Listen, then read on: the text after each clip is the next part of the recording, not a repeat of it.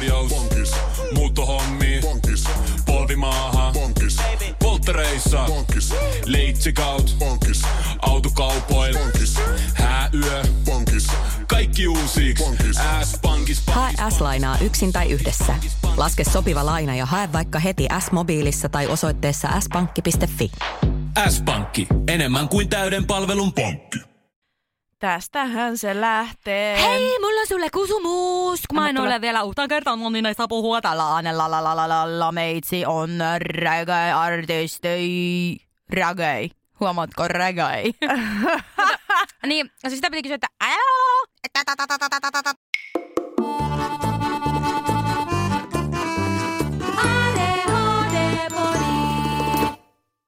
moro, moro, moro! Mä oon Reetta. Heipuli, heipuli, heipuli! Mie oon Ringa. Ja tämä on ADHD-podi. Te varmaan tiesittekin sen, kun te ootte osannut tulla tänne, mutta ootteko osannut mennä meidän Instagramiin? Se löytyy @ADHD-podi. Siellä voit laitella meille viestiä, ylläripylläri, kommentoida juttuja ja no, ihan mitä sulla huvittaakin tehdä. Voit laittaa meille myös sähköpostia. Kerro vaikka joku hauska juttu. Se on adhdpodi@gmail.com. Tämän päivän aiheena meillä on maskaaminen. Maskaaminen. Masking, eli naamiointi. Mitä tämä nyt ei varmaan tarkoita kuitenkaan maastokuviota, eli camouflagea, vai tarkoittaako? No, ehkä se tarkoittaa tavallaan. Otetaanko siitä selvää? No eiköhän mennä ihan asiapitoisuuksiin ensin. No niin, nyt se tulee. Reetta ADHD:n aalloilla.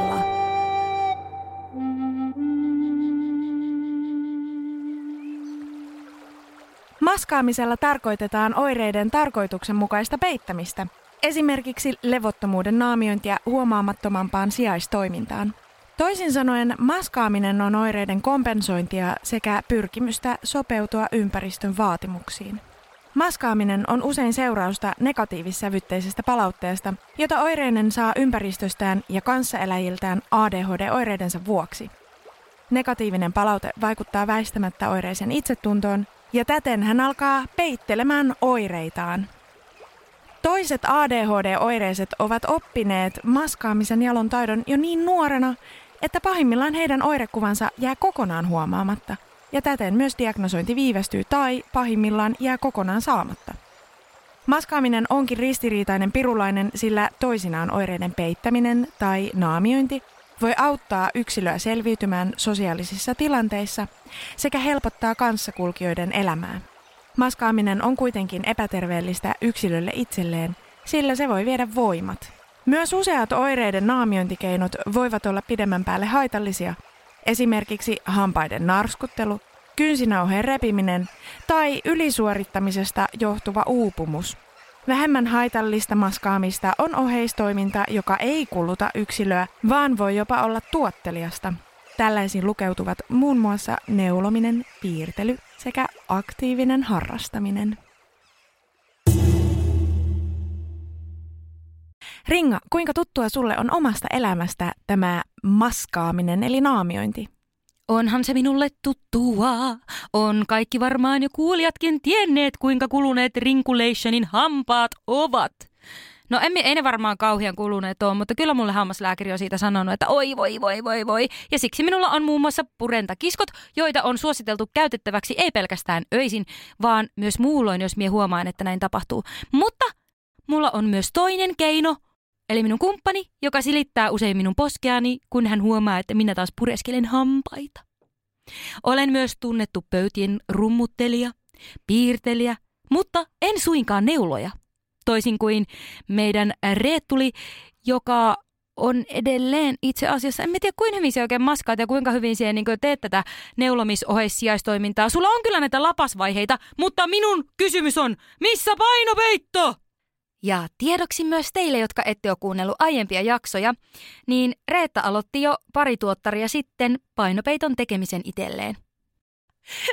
Just siivosin kotona ja siirsin sitä kaurasäkkiä ja mietin, että pitää varmaan hakea varastosta se peittokin, että se tulisi valmiiksi. Mä kyllä kaipailen sitä ja mä luulen, että siitä olisi paljon iloa, jos se nyt vaan valmistuisi. Onko sulla jotakin kynsien puremista tai kynsinauhien repimistä, hiusten repimistä, kaverin hiusten repimistä? Ei muuta kuin peruukista kiinni menoksi. No, mä oon siis repinyt omia kynsiäni ja mä teen sitä edelleen. Mä oon vähän saanut siirrettyä sitä toimintaa, jos mulla on joku semmoinen niinku asia, mitä mä voin puristella.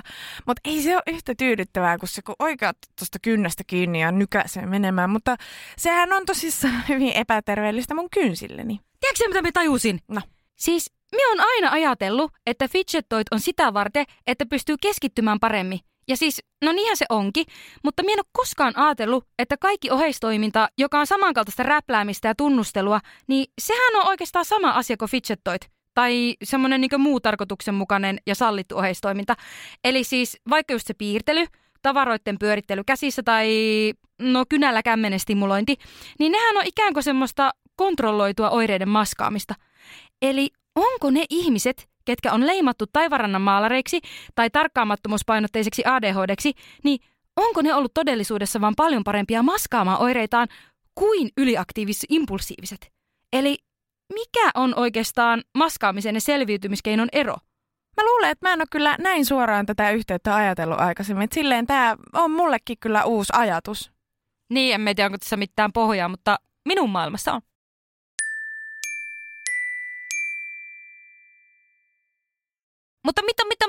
Mutta mitä muuta elämässä?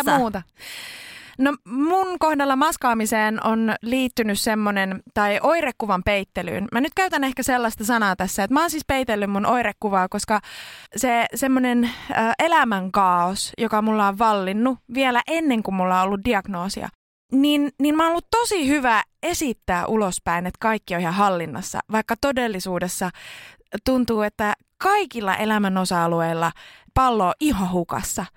Ja se luo semmoisen niin kuin näkymättömän stressin lähteen, jota on hirveän vaikea itse asiassa edes tunnustaa itselleen, että on oikeasti aikamoinen sottapytty, on oikeasti aikamoinen sekoboltsi vaikka ihmissuhteissa, tai ei hallitse omia raha-asioitansa kunnolla, että tuntuu, että nekin on aina vähän levällään johonkin suuntaan, tai varsinkaan jos pitäisi opiskella tai tehdä töitä, niin siellä myös on niinku sellaista jotenkin turbulenssia, mutta sitten näyttää ulospäin siltä, että tämä on kaikki ihan hallinnassa ja no meillä kaikilla on välillä vähän tämmöistä, mutta todellisuudessa sammuttelee tulipaloja siellä kaiken sen alla. Niin mä oon jotenkin niinku peittänyt aika isoja ongelmia kyllä hirmusujuvasti. Tuo on aika hyvä kuvaus siitä, että maskaaminen voi kohdistua paljon laajemmin elämään eri osa-alueisiin ja olla vähän semmoinen ketjureaktio jopa, että ne pienet tulipalot saattaa äityä suurimmiksi metsäpaloiksi, joita sitten epätoivoisesti yrittää sammuttaa tai ainakin jotenkin pitää hallinnassa. Ettei ihan koko kylä pala. Kyllä. Joo, ja mitä jotenkin kauemmin se jatkuu, mitä enemmän on NS-aikuinen, niin sitä vaikeampaa voi olla myöntää, että missä kaikessa niitä haasteita ja vaikeuksia oikeasti on. Mihin saattaisi siis tarvita todella kipeästi apua. Että musta tuntuu, että nyt kun alkaa olla enemmän sinut sen oman ADHDn ja oirekuvan kanssa, niin mulla säästyy ihan valtavasti energiaa, kun mun ei tarvitse enää yrittää esittää jotakin sellaista aikuista, jota mä ihannoin. Että tällaista olisi mun mielestä olla aikuinen tai tällaiselta sen pitäisi näyttää, vaan että mulla on lupa olla sellainen kuin mä oikeasti oon. Tässä kohtaa onkin hyvä muistuttaa, että neuroepätyypilliset ei todellakaan ole ainoita, jotka maskaa. Ihan joka ikinen ihminen on varmasti joskus yrittänyt peittää jotakin omia tapoja tai taipumuksia. Neuroepätyypillisillä se maskaaminen vaan korostuu, kun ne omat piirteet ja oireet haittaa niin keskeisesti elämää, että sitä helposti kokee, ettei oikeastaan ole muuta vaihtoehtoa kuin maskata. Ja kyllähän tätä laajemman skaalan peittelyä tapahtuu muissakin yhteyksissä, esimerkiksi eri oireyhtymien ja sairauksien kanssa, niin kuin vaikka alkoholismi tai sitten sosiaalisiin rakenteisiin ja asemaan liittyvää maskaamista, niin kuin huonovaraisuuden tai mielenterveydellisen tilan peittely ja niin edelleen. Ja siis sanomalla näin, minä en todellakaan tarkoita, että se tekisi maskaamisesta yhtään järkevämpää tai kannattavampaa, että sitä tekee muutkin.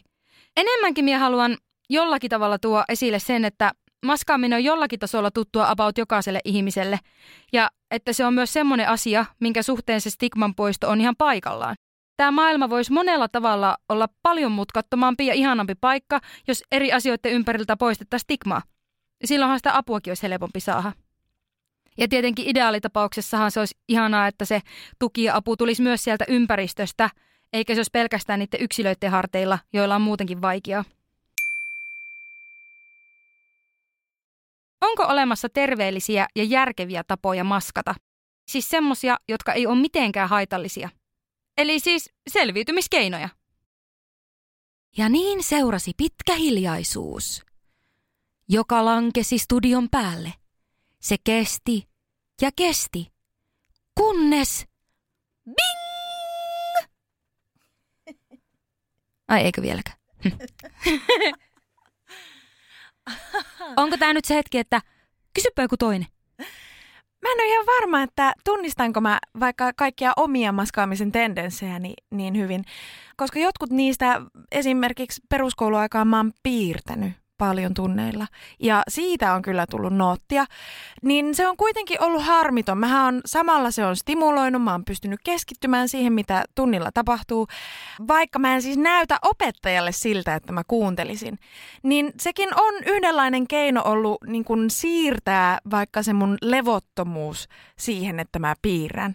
Ja mä koen myös, että mä oon nimenomaan ollut hyvä peittämään mun yliaktiivis-impulsiivisia oireita, koska musta on tuntunut, että ei kukaan niinku, itseään kunnioittavina ihminen heilu ja sätki ja nytki koko ajan. Ja nyt mä oon huomannut, että mulla on hirveän paljon helpompi olla, jos mä en yritä hillitä mun kehoa, vaan mä annan sen sätkiä menemään. Ja jos jonkun mielestä se näyttää oudolta tai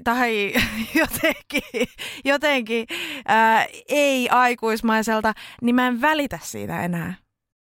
Minä haluan jakaa kans yhden sosiaalisesti jopa fiksun maskaamisen tavan, ja se liittyy siihen, kun ihminen zoonauttaa. Jos esimerkiksi kesken keskustelun tulee semmoinen hetki, että hoksaa sen, että on mennyt ihan ohi joku osa, mitä toinen puhuu, niin jos tuntuu liian kiusalliselta kertoa se suoraan, niin voikin olla silleen, että poimii ehkä viimeisen lauseen tai jonkun asian, mitä se toinen on sanonut, ja toistaa sen ja sanoo tyyliin, no niin kuin myös voinut sun äskeiseen kommenttiin sanoa, että aika hyvin sanottu tuo, että ei vaan välittäisi siitä. Mutta siis, mitä siellä sillä käytännössä tarkoitat, että miten ei välittäisi siitä enää? Osaako antaa jonkun esimerkki? Niin sitten todennäköisesti sinä toistat jollakin tapaa sen asian, jonka sinä äsken jo kerroit, ja sitten minä olen taas mukana keskustelussa. Eli sen sijaan vastapuolelle voi tulla jopa semmoinen olo, että häntä kuunnellaan erityisen hyvin, ja toinen on oikeasti kiinnostunut siitä, mitä sanottavaa sulla on, eikä loukkaannu. Maskaushan on siis sellainen termi, jota on alun perin käytetty nimenomaan liittyen autismikirjoon. Ja se myöskin siis on ilmeisesti yleisempi tytöillä ja naisilla ja pimpillisillä henkilöillä varsinkin, koska siellä on myös paljon sitä alidiagnosointia kaikissa neuropsykiatrisissa häiriöissä, että ei suinkaan pelkässä ADHD:ssä. Niin tämä on niinku terminä kohtalaisen tuore ADHD:n suhteen ja tässä vissiin on vähän eri koulukuntia tai jotenkin niinku jakautuu vähän mielipiteet, että onko tämä sopiva termi käyttää myös ADHD:seen liittyen. Myöskin koska ADHD ja autismin kirjo myös siis nehän kulkee käsi kädessä, niillä on yhteistä geneettistä taustaa. Niin kysymys kuuluu, että sellaiset henkilöt, jotka kokevat voimakkaasti maskaavansa, niin mitä sä oot mieltä siitä, onko siellä ADHD, autismin kirjo vai kenties molemmat, että tarviiko sitä maskaamista jotenkin nimikoida jonkun tietyn asian termiksi? No minun mielestä ei todellakaan tarvi, ja siksi minusta tämä jakso ei ole todellakaan pelkästään edes neuroepätyypillisille. Minusta tämä on aivan kaikille. Niin kuin minä sanoin, joka ikinen ihminen maskaa. Joka ikinen ihminen peittelee jotain elämässään, itsessään, omissa toimintatavoissaan. Se vaan kuuluu siihen oireyhtymään, tai ei se oikeastaan edes kuulu siihen oireyhtymään, mutta se on seurausta jotenkin tästä sosiaalisesta struktuurista, jonka takia se yhdistetään näihin oireyhtymiin. Että se on ehkä niinku tyypillisempää niillä, koska on enemmän sosiaalisia tilanteita, jossa se sinun luontainen käytös ei ole hyväksyttyä. Niin sen takia siitä puhutaan keskimääräistä enemmän neuroepätyypillisillä. Vai onko se eri mieltä? Ei, musta oli tosi hyvä. Joo. En ole eri mieltä. Me kysyttiin meidän seuraajilta Instagramissa, että maskaatko tai oletko joskus maskannut ADHD-oireitasi, ja vastanneista 98% vastaa, että kyllä olen. Se on aika paljon. Niin, tämä on taas sitten eri kysymys, että pitäisikö sen olla näin. Se on minusta ehkä huolestuttavampaa, että minkä takia me eletään semmoisessa yhteiskunnassa, jossa ADHD-piirteet on noin jotenkin järkyttävä tai negatiivinen tai ahistava asia, että ihmiset ei voi tuoda niitä puolia itsessään esille, vaikka ne on kuitenkin suht määrittäviä juttuja sen persoonallisuuden lisäksi. En mie siis sitä sano, että ne olisi aina hyviä ja että aina pitäisi jokaisen saada elää niin kuin pellossa, mutta silti. Me myös kysyttiin, että minkälaisia seurauksia maskaamisella on ollut ihmisten elämään. Totaali eristäytyminen. Kun ei ole aito, ei voi olla aidosti lähellä. Tämä on elämäni isoin tragedia. Sen olen tänä vuonna oppinut. Muiden auttaminen ja pelastaminen suluissa on yhtä kuin tarvittu, kautta arvostettu, kautta tykätty. Jottei tarvitse paljastaa itteensä syvältä. Tuohan niin vaikuttaa kaikkeen. Se vaikuttaa siihen, että miten tässä maailmassa on. Ja siis mieti kuinka iso asia, että ihminen eristäytyy totaalisesti. Sulla on niin suuri ulkopuolisuuden tunne, koska sinä et voi olla sitä, mitä sinä oot. Ja minä olen ihan täysin samaa mieltä. Jos et sinä saa olla semmoinen kuin sinä oot, niin miten sinä voit ikinä saada oikeaa rakkautta vaikka? Koska minusta rakkauden, en halua sanoa vaatimus, mutta jonkunnäköinen edellytys on se, että sinä uskallat olla särkynyt ja pirstaleinen toisen eessä. Se ei tarkoita sitä, että jokaisen pitää olla jotenkin ihan hajanainen persoona, mutta se, että sinä saat olla just semmoinen kuin sinä oot. Yhtä haavoittuva, haavoittava, kaikin puolin niin kuin kaikkea sitä, mitä sinä oot, ilman että sinun tarvii jotenkin peittää niitä jotakin tiettyjä ominaisuuksia. Koska sinä ajattelet, että sinua ei voi rakastaa sen takia, että sulla on jotakin tämmöistä. Se on minusta, se on just niin kuin tämä meidän seuraaja sanoo. Se ei ole mitään muuta kuin elämän suurin tragedia. Ja tämä on asia, mitä en ikinä toivo kellekään. Ja pahinta tässä on se, että en tiedä mistä suunnasta tätä alkaa purkamaan. Koska tuohan on ihmisen pään sisällä loppujen lopuksi. Mutta miksi se on ihmisen pään sisällä tolla tavalla, niin täytyyhän senkin tulla jostain. Eli siis totta kai kaikki on rakkauden arvosia. Ja totta kai jokaista ihmistä voi rakastaa. Mutta jos ihmisellä itsellään on semmoinen olo, että hän ei ole ollut rehellinen siitä, kuka on, eikä ole näyttänyt sitä muille, niin silloin se voi tuntua siltä, että se rakkaus, mitä saa, ei ole aitoa, koska oman pään sisällä on mielikuva, että se toinen ei tunne minua, joten se rakkaus ei oikeasti kohdistu todelliseen minuun, vaan johonkin mielikuvaan, jota minä olen välittänyt vastapuolelle. No entä onko tähän mitään ratkaisua? Mie en ole niin viisas, että mie osaisin vastata. Mutta tämä sama seuraaja on pistänyt tämmöisen vinkin meille, joka minusta on aika tosi hyvä. Ota käytännön apu vastaan, jos joku tarjoaa, ja ole siitä kiitollinen. Jos lääkityksestä on apua, käytä sitä äläkä häpeä. Kun on innostunut ja voimapiikki, hyödynnä se. Kun väsyttää, lepää, jos se vaan on mahdollista. Minusta tämä on aika hyvä vinkki ja tämä on semmoinen niin kuin käytännönläheinen vinkki, että sitä ei tarvitse suoraan jotenkin lähteä sillä, että sinun pitää muuttaa koko sinun ajatusmaailma, koska se on tosi paljon vaadittu. Mutta tommoinen, että ottaa sitä käytännön apua vastaan ja on avoin niistä omista asioista. Eli just se, että jos et ole avoin, niin ethän se voi saada vaikka sitä lääkitystäkään. Jos et siellä näytä niitä sinun oireita, niin se et voi saada sitä apua. Eli käytännössä ole oma itsesi ja sen jälkeen reagoi apuun ja tukeen, jota ulkopuolelta tarjotaan. No miten meidän seuraajat ja kuuntelijat maskaa oireitaan? No täällä onkin jo muutama tuttu juttu, eli kynsiä räplätään ja pureskellaan kyllä ihan selvästi jonkun verran ja toiset naksuttelee niveliä, tiedätkö tämän tämmöisen? Joo, tiedän. Juu, no niin, ei tehdä sitä tähän mikkiin. Ja sitten eri ihmiset tuntuu, että kun ne on levottomia, niin ne saattaa vaellella pitkin toimistoa tai näprätä jotakin kynää tai esimerkiksi yksi vastaaja pelaa pitkissä kokouksissa kännykällä, jotta pystyisi kuuntelemaan. Käsityöt on myös mainittu. Stimmaan, eli puren hammasta tai huulta, revin kynsiä, heilutan varpaita kenkien sisällä, Ja sama vastaaja myös toteaa, että ylikontrolloi tunnereaktioita aina ilmeettömyyteen saakka, jolloin sitten ahdistus taas purkautuu yksin ollessa. Ja niin paljon kuin se mun mielestä, siis tunteiden ylikontrollointihan on osa siis tunnesäätelyn vaikeuksia, niin siis maskaaminenhan tuottaa ihan hirveästi stressiä ja ahdistusta myös, koska se jos mikä niin kuin vääntää ihmisen sille mutkalle, missä hän pyrkii miellyttämään muita ja ikään kuin, pienentämään itsensä niin mahdollisimman pieneksi, että ei vaankaan törmäisi mihinkään eikä kehenkään.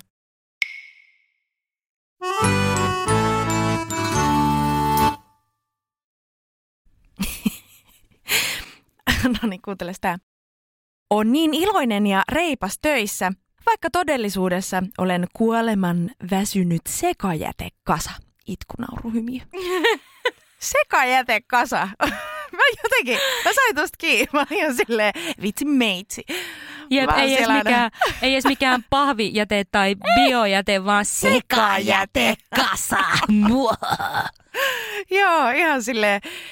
Muina meikämimmeinä, että ei, kaikki on hirveän hyviä, onpas taas mukavaa ja sisäisesti vaan silleen. Onkohan työnantajan mielestä sitten taas tämä yksi meidän kuuntelija, joka pisti sen, että se pelaa niitä pelejä kokouksissa puhelimella, niin onkohan se työnantajan mielestä sekajätekasa? Tuommoisenko minä olen palkannut? Palkataan henkilö sekajätekasaksi. Ai joku. Mutta mieti. Paikan saa. Mutta tämä on mielenkiintoinen oikeasti niin sillä lailla ajatuksena, että mä en tiedä, miksi me oikeastaan niin vein tämän. No niin, kuuntelen nyt sekajätekasaksi, mutta mä haluan sen tuoda sen takia, että tosissaan se saattaa oikeastikin. Niin mä voin itsekin sanoa, että jos mä oon vaikka pitämässä jotakin luentoa, niin kyllä minua niin siellä luennoitsijana saattaa häiritä, että mitä tuolla nyt on tuo puhelinkäisä. Siis, ja vaikka se siellä pelaisi. Sehän voi olla justiinsa se, että sen takia se pystyy minua kuuntelemaan. Ja totuushan voi olla, että se vaikka kirjoittaa siellä ylös jotakin muistiinpanoja minun jutuista. Mutta joka tapauksessa se saattaa minulle tuntua siltä, että voi, nythän ei kuuntele, minä olen niin loukattu. No niin, mutta totuus onkin se, että se on se tyyppi, joka sitten luennon päätteeksi nostaa käden ylös ja on ainoa, joka on oikeasti kuunnellut, koska sillä on ollut tämmöinen selviytymiskeino. Joten jokaisen jonkun jäte on toisen aarre. Mä ajattelin, että joku jäte on toisen roska. Paistahan se haurinko sinne sekajätteeseen. Toivottavasti ainakin. Sponsored by. Sekajätekasa. Sekajätelaitos. Eiku mikä? Lassila Tikanoja. Eiku miksi niitä sanotaan niitä? Kaatopaikka. Just, kaatopaikka. Että mikä jätekasa se on, mutta se on kaatopaikka. Uhu. Lainatarjous. Bonkis. Muuttohommi. Bonkis. Polvimaaha. Bonkis. Polttereissa. Bonkis. Leitsikaut. Bonkis. Autokaupoil. Bonkis. Hääyö. Bonkis. Kaikki uusi. S-pankis. Hae S-lainaa yksin tai yhdessä. Laske sopiva laina ja hae vaikka heti S-mobiilissa tai osoitteessa s-pankki.fi. S-pankki. Enemmän kuin täyden palvelun pankki. No, äkkiäkös tän siinä voi erata olla? Tule sellaisena kuin olet, sellaiseen kotiin kuin se on. Kiilto. Aito koti vetää puoleensa. Tiedäthän sen tunteen, kun luottokorttimaksuja, osamaksueriä ja pieniä lainoja on kerääntynyt eri paikoista. Kysy tarjousta lainojen yhdistämiseksi Resursbankista. Yksi laina on helpompi hallita ja taloutesi pysyy paremmin tasapainossa. Yhdistä lainasi ja nauti talouden tasapainosta. Resursbank.fi.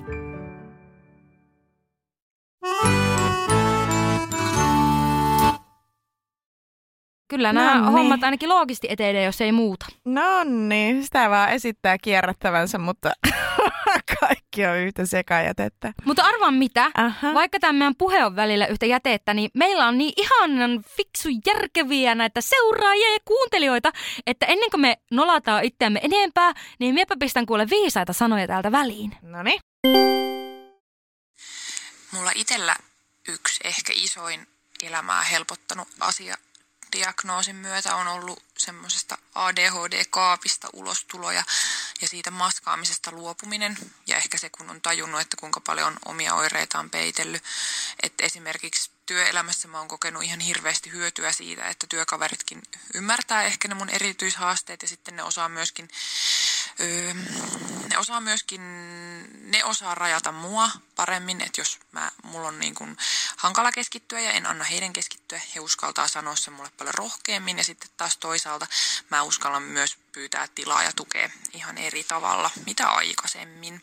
Sitten se oireiden maskaaminen niin on ehkä aihe ollut mulla itselleni tämän mun kyykkipsykologia-teorian mukaan pitkälti kaiken semmoisen ahdistuksen ja ahdistuneisuuden isoin juurisyy, että kun on yrittänyt peitellä sitä omaa unohtelua ja keskittymisvaikeuksia ja myöhässä olemista sillä, että on niin kuin pakonomaisesti käynyt asioita päässään läpi ja muistutellut ja käynyt kaikkia mahdollisia skenaarioita läpi, että sitten kun on tavallaan karistanut kaikki ne semmoiset peittelyn tarpeet pois, niin on ollut tosi paljon vapaampi olo, mutta oikeastaan ainoa negatiivinen asia on se, että nyt mä oon aina myöhässä. Joo, meitsi. Kyllä kannatan sitä, että kaapista ulos ja kevät siivous sinne kaappiin. Pöylyyttää sitten sen, niin sitten siellä on mukavampi viettää seuraava talvi. Niin onhan se kiva tietää, minkälainen se kaappi edes on. Mistä sä tiedät, minkälainen se kaappi on? Eli käytännössä, mistä sä tiedät, minkälainen ihminen sä oot, jos sä peittelet koko ajan sitä? Sinulla on oikeus tietää, minkälainen tapetti tai maali siellä on, miten ne asiat on järjestäytyneet, onko hyllyt neliöjä, kolmioita, tähtiä vai mitä ne on. Ja sä et voi tietää sitä ennen kuin sä lopetat sen hamstraamisen. Kaiken turhaa hamstraamisen ja sitten oikeiden asioiden poisheita. Tiedätkö oikeasti? Minusta tämä niinku, oli aivan hemputin ihana viesti. Niin kauniisti sanottu, kuinka paljon se on helpottanut ja vapauttanut omaa elämää, kun on lopettanut maskaamisen. Ja nimenomaan siis luen tästä viestistä, että sen turhan maskaamisen. Mä uskallan väittää, että maskaamisella voi olla sellaisia seurauksia, että kehittyy tosissaan tämmöistä niin pakko-oireista piirteistöä, jossa tosissaan siis, kuten tämä sanoi tämä kuuntelija, että pakonomaisesti tarkistaa asioita ja voi tulla näitä numeroiden laskemisia ja listojen luettelemisia ja muuta sellaista niin kuin kontrollin tarvetta, joka ylittää sellaisen kestävän rajan, että se kuormittaa. Mutta se on se niin kuin ainoa hallinnan tunne, josta saa kiinni ja sillä pyrkii jotenkin pitämään sitä pakkaa kasassa. Niin, kyllähän se niin kuin jostakin kohtaa on vähän kiusallista olla aikuinen, joka hötkyy ja vatkuttaa ja vanuttaa ja venyttää milloin mitäkin. Mutta mun on helpompi olla. Niin kuin mun on vaan helpompi olla. Se ei yhtään rasita niin paljon sit kuitenkaan. Niin, onhan se ympäristöllekin helpompaa. Just tämä, että sitten siihen tulee sitä avointa kommunikaatiota ja pystyy tukemaan. Eli periaatteessa anna niin kavereillekin mahdollisuus avata se kaapiovi välillä ja katsoa, että kuka siellä on. Ja jos et siellä itse pysty hommiin, niin anna ne vähän järjestelleen. Pakko heittää tähän väliin yksi, mikä osuu silmiin täältä meidän vastauksista. Koitan olla vaaputtamatta koko keholla ja taputtaa sen sijaan vain ihan vähäsen jalkaa lattiaan. Vaaputtamatta. Ja ihan vähäsen vain lattian. Ihan vähän vaan. Se on, ei paljon. Niin, se on niinku vähän parempi kuin vain ihan vähän. Ihan vähän. Ihan pikka silleen, ettei se ehkä ketään häiritse. Niinpä. Tietäisit, mitä mie nyt teen. Vaaputat. Mie teen semmoista pulssia minun juomapulloon. Se tuntuu hauskalta. No niin, mä siis puristelen tätä kuulokkeiden hihnaa tälleen. Siis nyt minun on tehtävä tunnustus. No. Jos on jossakin studiolla, missä minä olen ollut töissä, kauheasti mennyt aina minun jälkeen rikki noita kuulokkeita, niin minä olen saanut itteni kiinni siitä, että minä tosi usein... Pureskelet niitä? No en itse asiassa pureskele, vaikka minä olenkin, kuten tiedätte, niin tämmöinen, minä rakastan pureskella asioita. Mutta niin, minä olen ihan hirveästi tehnyt niihin, harjoitellut erilaisia solmuja. Tiedätkö, sillä aina oheistoimintaan, kun se ei kuulu kauhean hyvin välttämättä sinne, niin mie kyllä on muutamat kasisolomut ja sijansorkat varmaan joka ikinen johtoon vääntänyt. Mutta mie on tietoinen tästä ja mie on yrittänyt vähentää sitä. Antakaa se minulle anteeksi. Tämä oli nyt minun kaapista ulostulo. Muita seuraajien ja kuuntelijoiden kommentteja siitä, että miten se maskaaminen on vaikuttanut heidän elämäänsä, tulee tässä. Oikean itsensä piilottaminen vuosiksi. Huono itsetunto. Tekohymy. Uupumus. Ummetus eli jännitysvatsa. Jännittäminen. Sanoissa takertelu. Onko se takeltelu oikeasti? Tässä lukee takeltelu, mutta onko se oikeasti niin? Se on L:llä oikeasti. Onko? Takeltelu. Hää? Takellella. Oikeasti? Siis mie luulin, että mie korjasin tässä kuuntelijan kirjoitusta. Se on kirjoittanut sanoissa takeltelu ja mie olen ollut aina, että se on takertelu. Ja mie olin tässä mukaan oikein kiva, että mie nyt en lue sen typoa täältä. Mutta se olikin minun mukaan. Mä oon miettinyt tässä, kun sä oot lukenut tonne tähän nauhalle pari kertaa. Ja et milloin mä voin sanoa sulle, että se on L:llä eikä R:llä.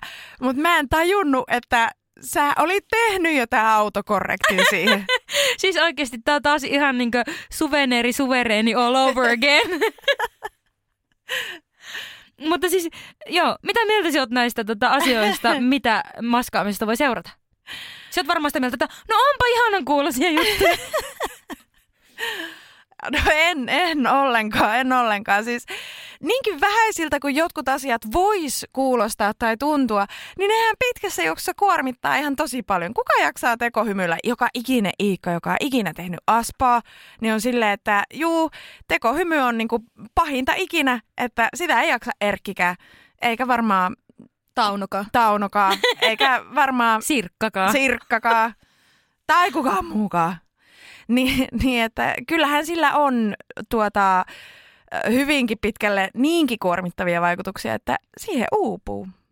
Niin ja sitten tommoset asiat, että jos se vaikuttaa sulle fysiologisesti ja vaikka sun ruuan sulatukseen, niin sehän voi vaikuttaa sulle semmoiseen, että sä et enää uskalla lähteä tilanteisiin, kun sä et niinkö tiedä, että miten sinun keho reagoi eri asioihin. No näinpä. Me on niinkö siinä mielessä nyt koen myös vähän semmoista etuoikeutta minun ADHD-laadusta ja minun siitä, miten minun elämä on järjestäytynyt. Että vaikka mie maskaan paljon, niin mie maskaan loppupeleissä ehkä vähän en turhanpäiväisissä asioissa, mutta sillä tavalla, että mie päästän ne pahimmat kuitenkin ulos. Ja mie on kuitenkin aika rehellinen minun piirteistä ja pyrin olemaan maskaamatta. Että mie enemmänkin käytän niitä niin selviytymiskeinoja. Jotkut asiat on toki automatisoitunut. Se on ehkä semmoinen niin kuin paha juttu, että just tämä vaikka tämä hampaiden narskuttelu tai rumpukomppien tekeminen hampailla, niin se on automatisoitunutta maskaamista ja se on niin kuin tosi paha. Mutta noin muuten, niin me on tosi onnekas, että mulla ei ole semmoisia juttuja, jotka estää minun sosiaalista kanssakäymistä niin kuin ihan totaalisesti. Että mie en ole eristäytynyt ainakaan pitkiksi ajoiksi sen takia, että mie jotenkin joutuisin peittelemään itseäni. On kyllä aika kummallista, minkälaisissa asioissa sitä on niin kuin etuoikeutettu. Siis tiedätkö, silleen, ton ei pitäisi jotenkin olla etuoikeus. Ton pitäisi olla itsestäänselvyys. Ei kellään pidä olla niin rankkaa, että se periaatteessa ympäristön takia on joutunut kehittämään itselle semmoisia häiriötiloja ja esteitä elämään. Niin, ja siis leikkimään olevansa jotain muuta kuin mitä on. Jep. Totta kai jokainen on itse vastuussa omasta tekemisestä, elämisestään ja näin, mutta ei niihin tilanteisiin ihan noin vaan niin kuin päädytä. Että kyllähän siinä on niin kuin aika iso kana kynittävänä. Ja se lähtee usein niin pienestä asti, että se ei voi ole niin kuin ollut tietoista. Tavallaan, että se olisikin jo eri asia, että jos sä alkaisit kehittää näitä juttuja niin kuin aikuisena. Mutta kun ADHD:ssa se ongelma on nimenomaan se, että se lähtee ihan lapsesta asti, koska se neurologinen oireyhtymä on nimenomaan synnynnäinen. Niin se ei ole semmoinen, että se on kehitetty ajan kanssa, jolloin siitä on vähän helpompi päästä pois. Mutta kun se alkaa olla jo sisäänrakennettua se maskaus. ADHD on haitannut eniten opiskellessa, kun jos on ollut liian laaja alue tai aihe, joka ei motivoi yhtään, niin ei ole jäänyt muistiin vaikka kuinka yrittänyt opiskella, nukahdellut oppitunnella, nukahdellut oppikirjojen päälle. Ja sitten se on näkynyt työelämässä sillä tavalla, että jos on työtä hoitanut hyvin, niin koti on ollut kaauksessa. Jos koti on hoitanut hyvin, niin työpaikalle on jäänyt vähemmän paukkuja. Ja tai sitten on käynyt myös sillä lailla, että se on ollut ihmissuhteista pois, että kun on antanut paukkuunsa töihin tai kodinhoitoon, niin sitten ihmissuhteet on kärsinyt. Ei ole jaksanut nähdä ketään ja parisuhe on kärsinyt. Mie kuulin tämän viestin sillä tavalla, että jos siis karppaat hirveästi jossakin, eli niinku, en tiedä voiko sanoa suoraan, että peität niitä piirteitä, mutta kuitenkin yrität kontrolloida sitä omaa ADHDta hirveästi, niin se on pois jostakin toisaalta. Eli vaikka se ei tavallaan häiritsisi sua itse siinä kyseisessä tilanteessa, eli vaikka siellä töissä tai opiskelussa, niin sitten se voi olla sinun ihmissuhteesta pois. Eli se maskaaminen ei suoraan vaikuta pelkästään kyseessä olevaa asiaa, vaan paljon laajemmin. Tuo kuulostaa siltä, että se menee nimenomaan sinne selviytymispuolelle, että tavallaan kun se fokus on jossain muualla, niin sitten taas toinen elämän alue levähtää. Ja sitten kun sinne kääntyy pitämään siitä huolta, niin sitten joku toinen elämänalue, osa-alue sillä aikaa levähtää. Ja sitten vaan niin kuin selviytyy niiden kaikkien välissä ja yrittää jotenkin. Mä en niin kuin tiedä, mikähän tuo ratkaisisi. Mutta meidän kuuntelija tietää. Parhaaksi selviytymiskeinoksi nimeäisin puhelimenkalenterin ja sitten tuki. Muista pyytää apua, kertoa rehellisesti, kun on vaikeaa, antaa itselleen tarpeeksi aikaa levätä ja löytää hyvät kompensointikeinot, mitkä ei kuormita ja mitkä ei perustu itsensä niin kuin piiskaamiseen. Viisaita sanoja! Hei baby, älä anna mulle piiskaa. Koska annan itselleni jo niin paljon piiskaa. Eikä ollenkaan kivoissa yhteyksissä. Olisikin vaan vapaa-ajan viettoa sekin. Tai siis, joo, kyllähän se itse ruoskinta on eräänlaista vapaa-ajan viettoa. Se on semmoinen henkinen siis. Jep. Eli löytää niitä selviytymiskeinoja, mitkä itselle toimii, mitkä ei ole sitä, että minä rankaisen itseäni. Niin ja voisiko kun selviytyminen hän tarkoittaa sitä, että selviää jostakin asiasta tyyliin hengissä läpi ja silloinhan ei ole tilaa millekään muulle kuin välttämättömyyksille. Ja siksi selviytymiskeinot on jotenkin että niillä vaan nimenomaan se on tekohengitystä, että niillä vaan sammutetaan aina se yksi tulipalo toisensa jälkeen, mutta siellä ei ole tilaa jotenkin semmoiselle, mikä se nyt on, mikä sen vastakohta on. Siellä ei ole tilaa silleen, että elämässä voisi olla myös kivaa. Niin, siis nautinnollisia asioita. Vai jos elämä on pelkkää selviytymistä, niin silloin se on kyllä aika raskasta elämää. Niin siinä on luominen ja onnellisuus. Emme voi sanoa, että kaukana, mutta kuitenkin silleen, että ei ne nyt ihan siinä lähietäisyydellä varsinaisesti ole.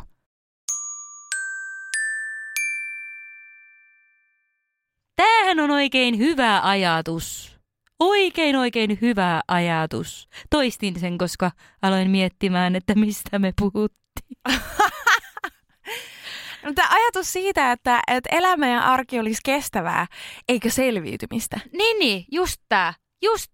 Että mietipä, kun me tehdään tätä ADHD-podia, niin suurin osa asioista, mitä me täällä käsitellään, käsittelee selviytymistä ja sitä, että miten me poistetaan ne asiat meidän tieltä, jotta me voidaan edes selviytyä ja elää jotenkin tässä yhteiskunnassa. Me ei ole esitetty täällä kauhean usein sellaista, että millä nostaa elämä uudelle tasolle ja nauttia ja mistä sinä saat fiiliksiä. Siis oikeasti meidän pitää tehdä semmoinen jakso. Meidän on pakko tehdä semmoinen jakso, koska onhan tämä nyt silleen, ei ne varmaan kauhean hauskojakaan ole nämä meidän jaksot. Mä oon itse asiassa miettinyt sitä, että minusta tuntuu, että nämä välillä menee tosi vakavan puoleiseksi. Mä en tiedä, mitä mieltä te ootte, mutta minusta tuntuu, että tämä on välillä tosi vakavaa tämä meidän paatostaminen täällä. Ja se johtuu paljon siitä, että ADHD on edelleen yhteiskunnassa oireyhtymänä semmoisessa asemassa, että mietitään vasta sitä, että kuinka selviytyä edes saakelisoikoon hengissä. Että tämä ei ole vielä sitä, vaikka yritetään tuoda tätä supervoimapuolta esille, niin sekin tuntuu aika usein päälle liimatulta.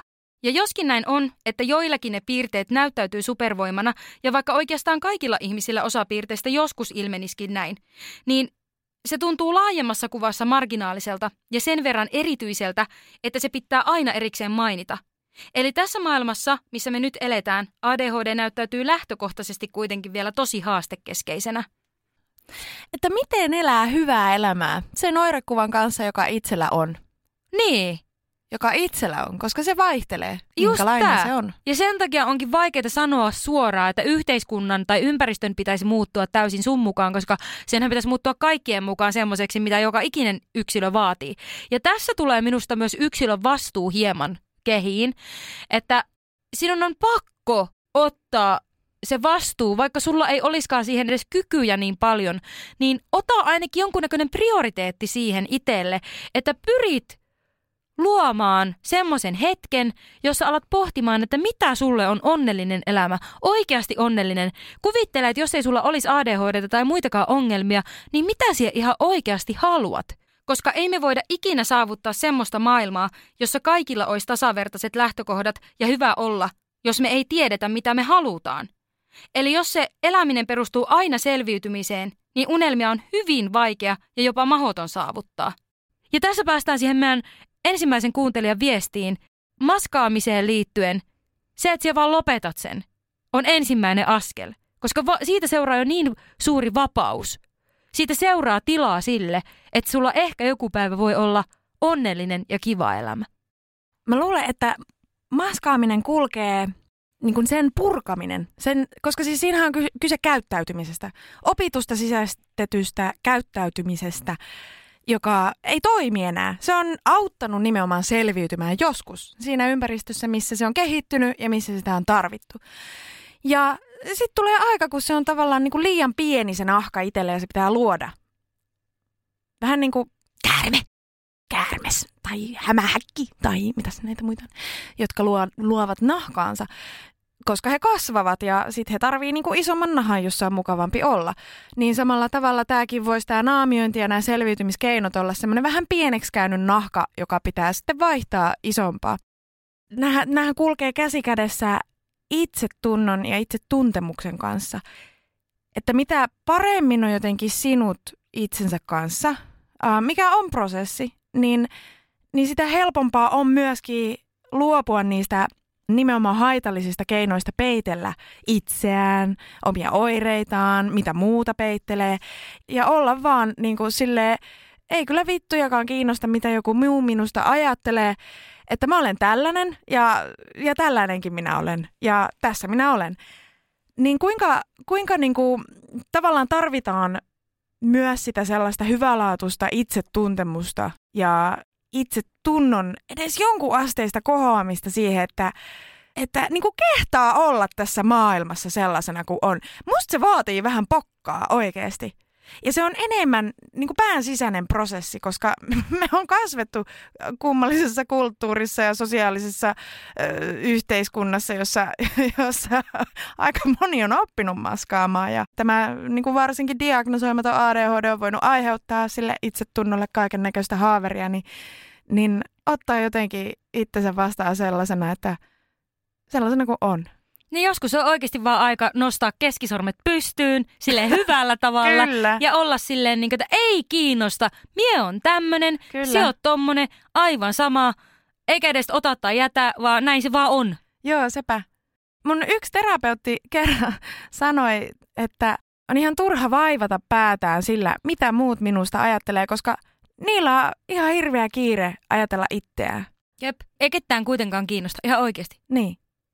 Hyvä, jos sua itseäkään ja se, että sua itseä kiinnostaa, niin sekin on jo niin kuin Ringan maailmassa, ei nyt huolestuttava asia, mutta pääst paljon helpommalla, kun et vaan tiedosta itseäsi. Oot vaan ja möllötät ja menet.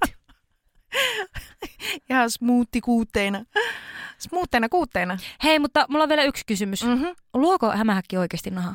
Joo, ainakin jotkut hämähäkit. En minä tiedä, tekeekö kaikki sitä, mutta ne ei syö silloin, ne menee jonnekin koloon ja sitten ne alkaa tuuttaa sitä niiden vanhaa nahkaa ulos sieltä kolosta. Ai jaa, minä luulen, että se on vaan käärmekset. Ei, ja varmaan jotkut liiskotkin tekee niin. Nyt joku varmaan tulee sivistämään meitä inboxiin. No niin, tulkaappa sivistää meitä inboxiin ja jättäkää meille viestejä.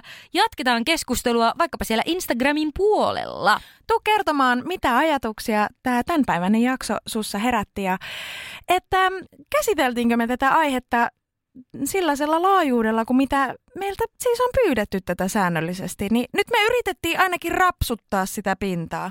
Rapsuttaa kuin arpaa, tuliko sieltä voittoa? Woo! Moi moi! Moi moi!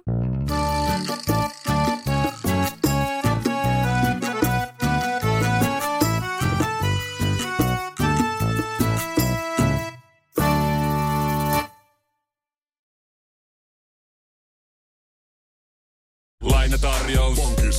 Muuttohommi. Bonkis. Polvimaaha. Bonkis. Polttereissa. Bonkis. Leitsikaut. Bonkis. Autokaupoil. Bonkis. Hääyö. Bonkis. Kaikki uusiiksi. S-pankki. Pyydä asuntolainatarjous tai kilpailuta nykyinen lainasi osoitteessa s-pankki.fi ja rahaa jää muuhunkin elämiseen. S-pankki. Enemmän kuin täyden palvelun pankki. No. Äkkiäkös tän siivoo erätauolla? Tule sellaisena kuin olet, sellaiseen kotiin kuin se on. Kiilto. Aito koti vetää puoleensa.